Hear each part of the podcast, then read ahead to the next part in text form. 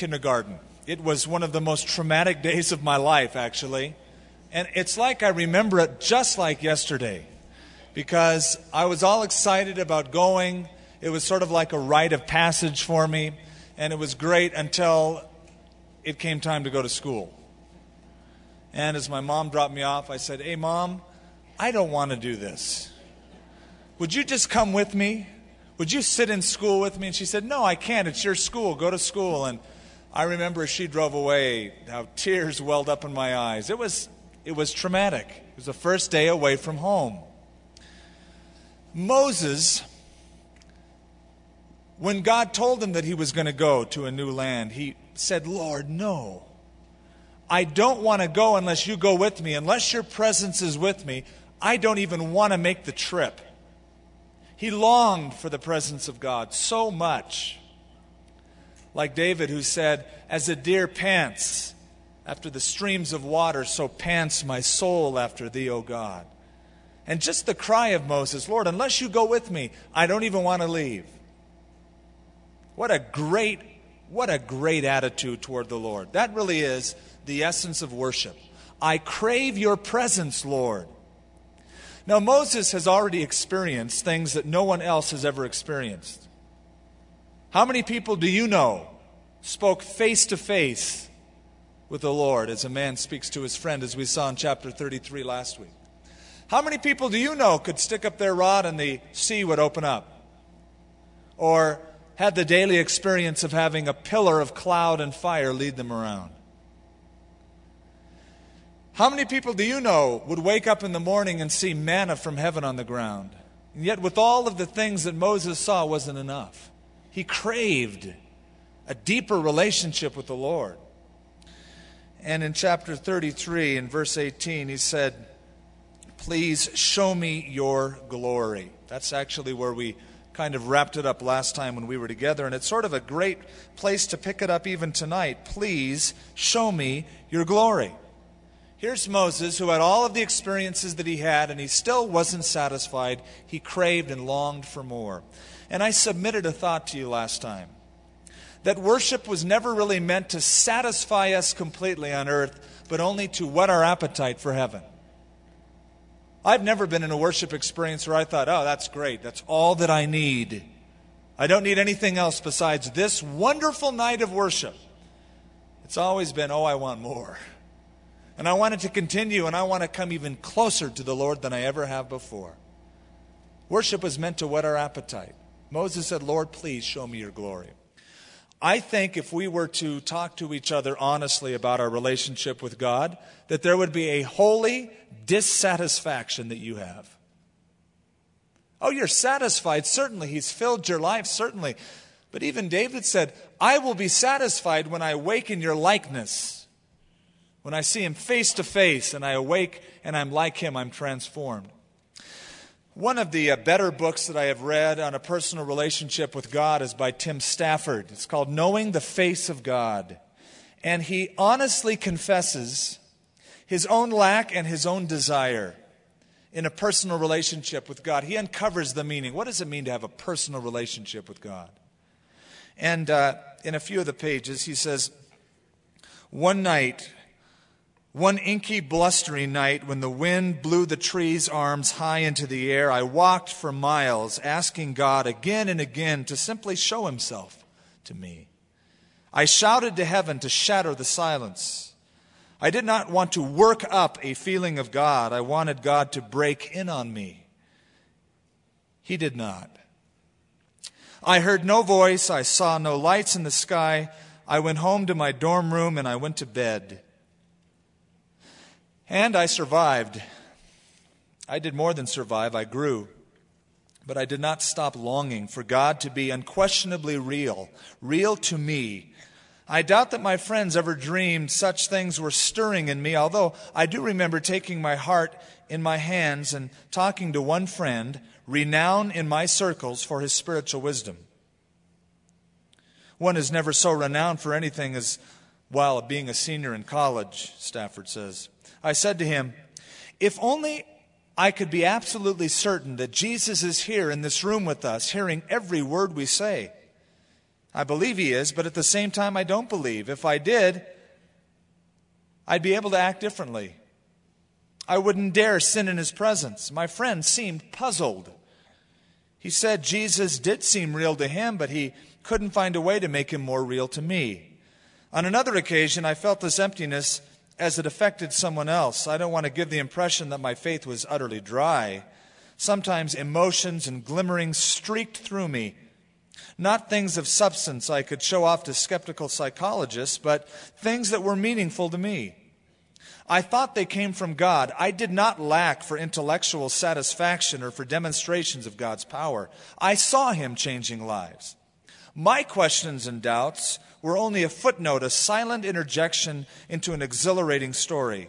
On a man to man level, Christianity was wonderful.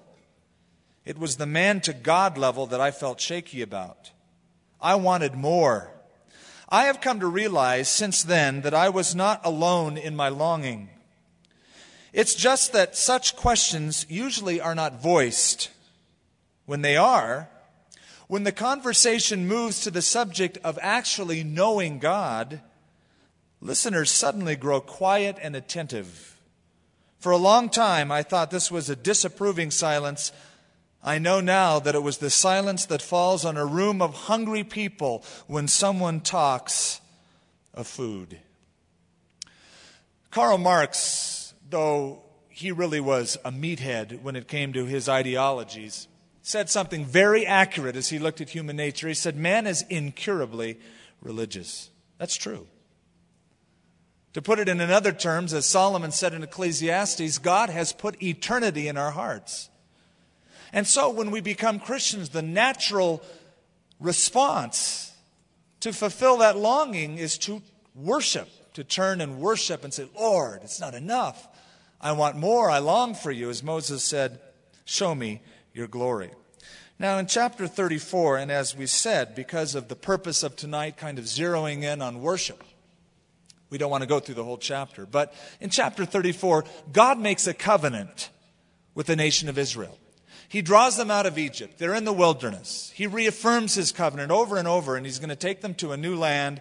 A temple will be erected, eventually a tabernacle, actually, and they will worship God.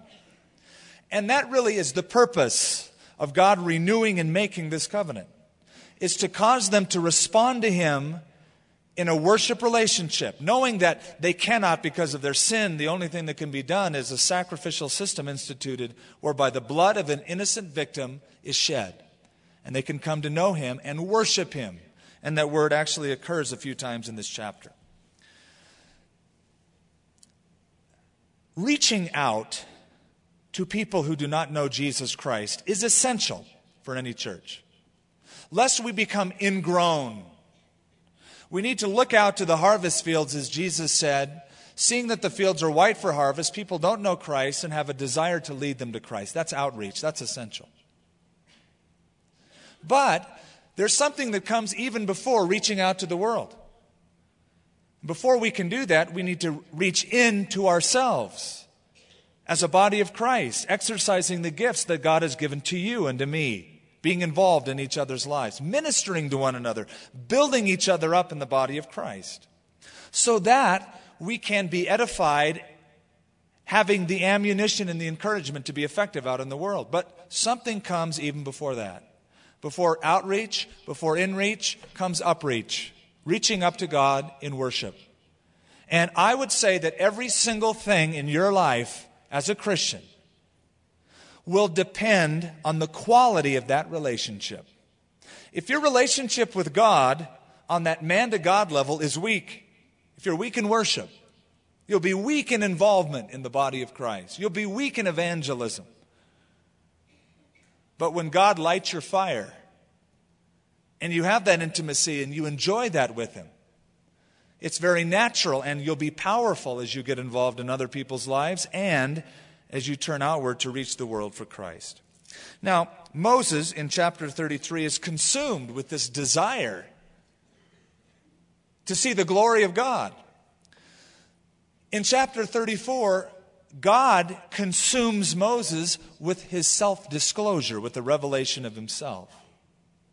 And in these verses, there are 13 qualities of the nature of God. The Lord said to Moses, Cut two tablets of stone like the first ones. I will write on these tablets the words which were in the first tablet which you broke. So be ready in the morning and come up in the morning to Mount Sinai and present yourself to me there on the top of the mountain. And no man shall come up with you. And let no man be seen. Throughout all the mountain, let neither flocks nor herds feed before that mountain. And he cut two tablets of stone like the first ones. And then Moses rose early in the morning and went up to Mount Sinai as the Lord had commanded him. And he took his hand, in his hand, the two tablets of stone. Then the Lord descended in the cloud and stood with him there and proclaimed the name of the Lord. And the Lord passed before him and proclaimed, The Lord the Lord God, merciful, gracious, long suffering, abounding in goodness and truth. You say, now wait a minute, stop right there, God. I've been hearing people for years say that the God of the Old Testament is different from the God of the New Testament. You're supposed to be a God of wrath in the Old Testament, not goodness. I think you got it wrong, God. No. The God of the Old Testament is exactly the same as the God of the New Testament. And the God of the Old Testament loved his people so much, wanted them to come together and worship so much, that he instituted a sacrificial system that pointed forward to Jesus Christ. But this is the beginning of his attributes merciful. Verse 7 keeping mercy for thousands, forgiving iniquity and transgression and sin, by no means clearing the guilty visiting the iniquity of the fathers upon the children and the children's children to the third and the fourth generation. So Moses made haste. Haste is not a food product, it's a old or it's a new King James or old King James way of saying he hurried up. He did it quickly. He responded to what God told him very quickly. He made haste and he bowed his head toward the earth and he worshiped. And then he said, If now I have found grace in your sight, O Lord, let my Lord, I pray, go among us, even though we are a stiff necked people, and pardon our iniquity and our sin, and take us as your inheritance. It says that he worshiped. The Hebrew word shacha, or to bow down, to prostrate oneself, to do homage, to give reverence. It is used 172 times in the Old Testament. Most of those times it refers to worship. The absolute abdication of one's body, soul, and spirit in worship of God. He bowed down and he worshiped the Lord. Now, Moses didn't get what he wanted. Lord, I want to see your glory. What did God give him instead? The revelation of his character. He stood there and proclaimed the name of God. Moses was consumed with this desire to see something. God disclosed himself because that's what Moses needed. And Moses responded by bowing down and worshiping. He didn't say, Oh, God, that's not what I had in mind. I wanted to see your glory. I don't want you to give me a Bible study, all right? I'm going to leave. I want the tingles and the thrills and the shrills, and I didn't get it, so I'm leaving. It's not what he said. He bowed down and he worshiped. Why? Because Moses' worship was not dictated by his feelings, it was a response to the character of God. That's true worship. As God reveals himself, our response naturally is to worship him when we're in tune with him.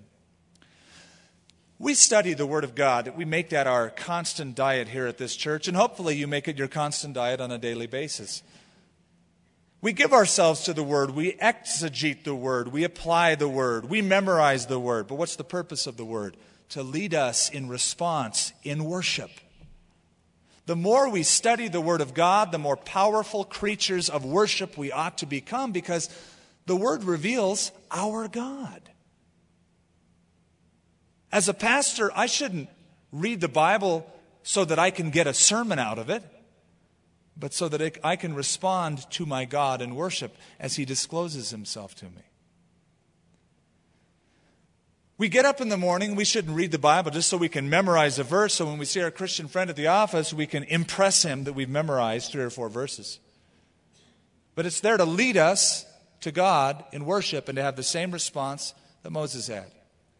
And again, I remind you of those two on the road to Emmaus. After Jesus came up to them and began at Moses, went through all the prophets, and explained all things concerning himself in the Bible, they said, Did not our hearts burn within us as he spoke to us? Not as he revealed himself physically.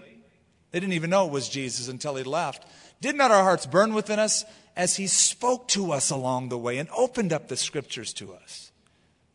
It led them to that inevitable result of worship. It's hard to define worship, and I don't want to do that because of lack of time. We've done it before. There is a word, however, in the New Testament that is used for the word worship. And it's the word proskuneo, which means to kiss towards. That's how the word was used. That's the original idea of the mean uh, of the word. To kiss towards, literally, or to show affection. You're consumed with that person's presence. You ascribe worth to that person, worthship, and you kiss toward. It's an intimate response of relationship. What's the purpose of worship? For God. The purpose of worship is not to make us feel good.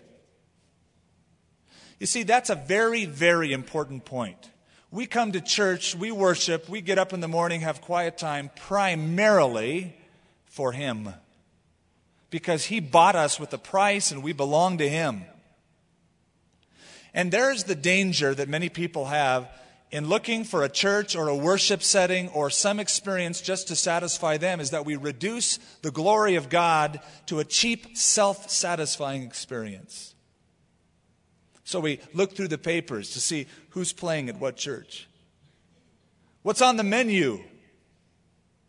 Rather than, I belong to God. This is not for me, it's for Him. He's the audience, not me. And as God revealed Himself, then we worship. I have told you of the couple and I can talk about it more freely now because it's so many years removed, who came up to me at our previous building about eight years ago and said, Love the service today. It was a great place. Nice to meet you. And we're uh, looking around uh, for the right church. We're, and I say, hey, That's great, great. Yeah, we're here. We just uh, are checking you out to see what you have to offer. And I smiled. And I said, That's great. What do you have to offer? It's a two way street. Don't look around like on a cereal box. What are the right ingredients? But you are the church. You are the community of God. And we respond to Him in worship. There's that story in the New Testament where Jesus walks up to the woman at the well of Samaria. She's living with many husbands. And Jesus, as you know, busts her, basically saying, yeah, go get your husband. I don't have a husband. That's right. You've had several of them, and you're living with a guy who's not your husband. She goes, Ugh. I think you're a prophet. Yeah, that's right. More than that. All of a sudden, she changes the subject, right? She starts talking about religious things. And it's very typical of people when you witness to them and their heart starts getting touched. They start talking religious talk. And so she said, Well, our fathers worship here, here on Mount Gerizim, and uh, you Jews worship down in Jerusalem trying to show the differences between religious systems. Jesus said those who worship the Father must worship him in spirit and in truth. It's something that is based upon truth that never changes, but it's done in spirit. It, it captivates the whole person. It's not just done routinely or in rote, but it's done in spirit, where your heart's behind it as a response to who God is. Now, I, I do want to say that when we worship, we do receive, but that's a byproduct. We don't do it to receive. We do receive from the Lord as we worship. But there are times, and you know it, when worship is a sacrifice. There's times you don't feel like it. You've got so many experiences against you, and the last thing you want to do is worship, lift your hands, or sing anything. It's just like, this is a drag. Man, my heart is so broken. I don't feel like it. And then at that time it becomes a sacrifice. Hebrews chapter 13 tells us, By him let us continually offer the sacrifice of praise to God. That is the fruit of our lips, giving thanks to his name. Now admit it. There's times you don't feel like coming to church. There's times I don't feel like coming to church. There's, I don't get up every Sunday and go, all right. There's times I'm tired. That alarm goes off pretty early and go, oh man.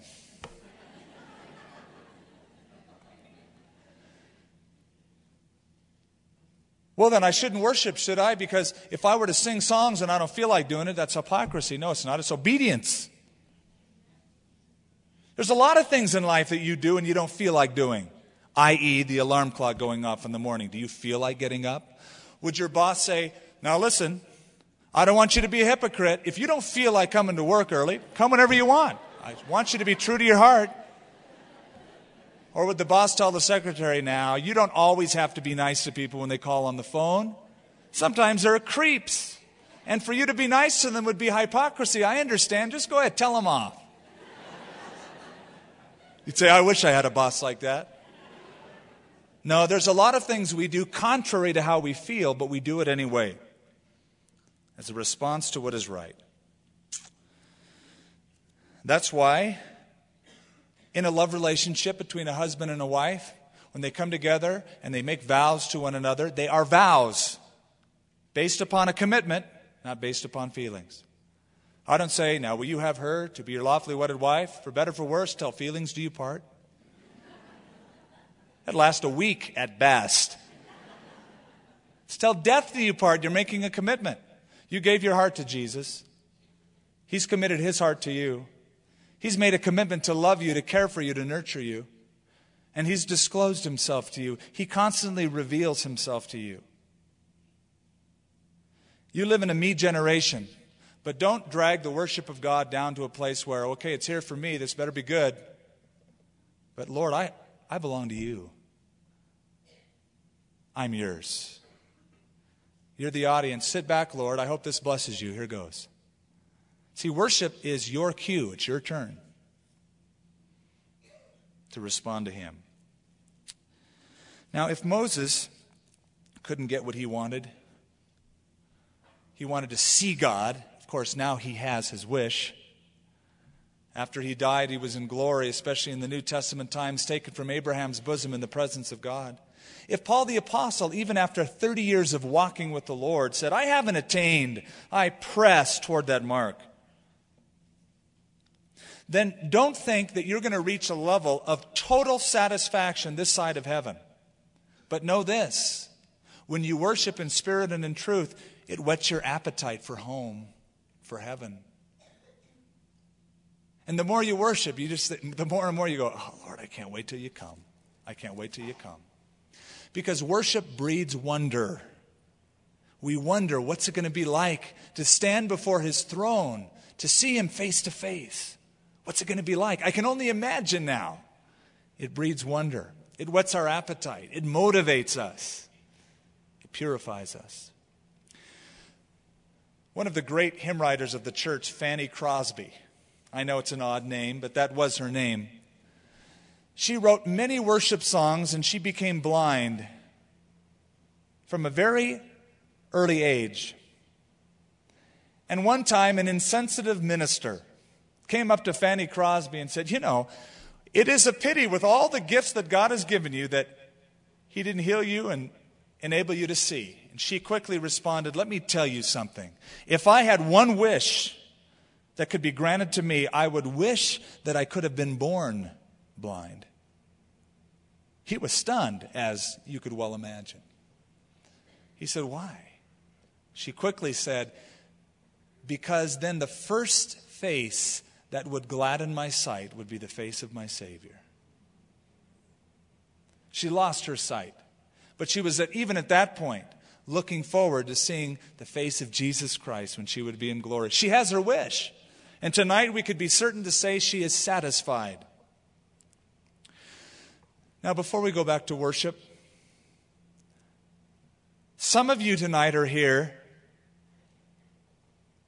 and you've watched us worship You've looked at this worship group, you're not a Christian yet, and you go, man, I've never seen anything like this. These people are singing like Jesus is really real, like he's here somewhere. You've never seen anything like it. To you, it's just been ritual and routine all your life. And your heart is aching, it's crying out. To know the personal and living God, He is real. He does satisfy our deep longings. Though we're not completely satisfied till we see Him face to face, there is that sense of reality and satisfaction as we enter into worship. And the thing I want to point out to all of us is simply that if you haven't already given your heart, your life, who you are to Jesus Christ, then you have settled for much, much less than God ever intended you to settle for. Your religion will never satisfy, it will never satiate the thirst that you have. Jesus said you have to come to Him for that. And after the service, we want to give you an opportunity to make that commitment as you would go to the prayer room to your left, up in front. Give your heart to Jesus, as many have done this morning already. Maybe tonight would be your night. Then the rest of us, let's enter in in a fresh way as we close the rest of this night off with worship. We respond to Him. You are not the audience, and the worship band isn't the people on stage. You're on stage. And God is sitting back waiting to hear from your heart as you worship Him. Let's pray. Lord, we know that um, David testified of praise and worship. When he said, I waited patiently for the Lord, and he inclined to me and heard my cry, pulled me out of the miry clay, out of the pit, set my feet upon a rock, and put a new song in my mouth praise unto our God, and many will see it and fear and will trust in the Lord. Lord, I pray that the very event of worship itself would so create a thirst in us that it would drive some of us tonight to trust in the Lord as we see it in fear and wonder and awe. And Lord, I pray that you would water our hearts tonight. Those of us who know you, who love you, it's so great to be in your presence. It's so great to learn new songs. There's nothing greater, no greater experience. But we are reminded tonight that worship is not primarily for us, it is for you. It is now our cue, our turn to render you what is due your name. And if we value you, if we count you as worthy, we will worship. In Jesus' name. Amen. Let's get back to it then. Let's get back to it then. Let's get back to it then. Let's get